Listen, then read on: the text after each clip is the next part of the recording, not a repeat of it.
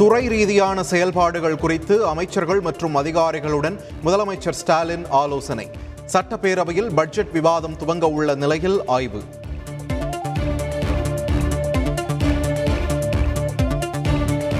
தான் முதல்வராக இருந்தபோது டெல்லி பயணத்தை விமர்சித்த முதலமைச்சர் ஸ்டாலின் தற்போது எந்த காவடியை தூக்கிச் சென்றார் என எடப்பாடி பழனிசாமி கேள்வி.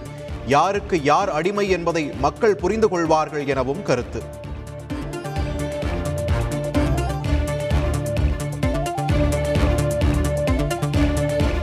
தேசிய தூய்மையான காற்று திட்டத்தின் கீழ் தமிழகத்திற்கு இருநூற்று முப்பத்து மூன்று கோடி ரூபாய் நிதி. நாடாளுமன்றத்தில் மத்திய அமைச்சர் தகவல்.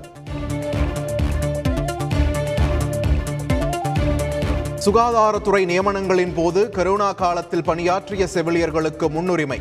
மக்கள் நல்வாழ்வுத்துறை அமைச்சர் மா. சுப்பிரமணியன் உறுதி.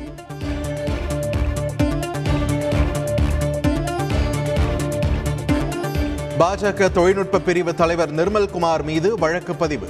பொங்கல் பரிசு தொகுப்பு குறித்து அவதூறு பதிவுகள் வெளியிட்டதாக குற்றச்சாட்டு.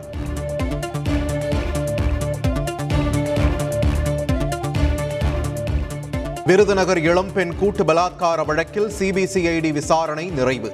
கைதான நான்கு பேரும் நீதிமன்றத்தில் ஆஜர்படுத்தி சிறையில் அடைப்பு. எரிபொருள் விலை உயர்வை கண்டித்து நாடாளுமன்றத்தின் இரு அவைகளிலும் அமளி மாநிலங்களவை நாளை வரை ஒத்திவைப்பு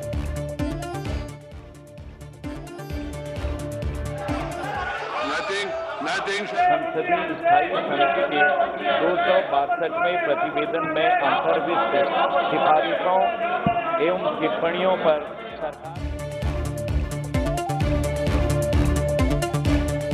தமிழக ஆளுநரை திரும்பப் பெற கோரி மக்களவையில் திமுக எம்பிக்கள் அமளி முழுக்கம் எழுப்பிய நிலையில் அவையில் இருந்து வெளிநடப்பு दो सौ बासठवें प्रतिवेदन में अंतर्विष्ट सिफारिशों एवं टिप्पणियों पर सरकार द्वारा की गई कार्यवाही के संबंध में समग्र समिति के दो सौ तिहत्तरवें प्रतिवेदन में இலங்கையில் அனைத்து கட்சிகளை கொண்ட இடைக்கால அரசு அமைக்கும் யோசனை நிராகரிப்பு. அதிபர் கோட்டபய ராஜபக்ஷ யோசனைக்கு ஜேவிபி எஸ்ஜேபி உள்ளிட்ட கட்சிகள் எதிர்ப்பு.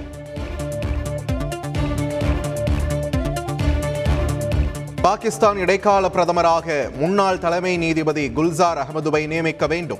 இம்ரான் கான் பரிந்துரை செய்துள்ளதாக தகவல்.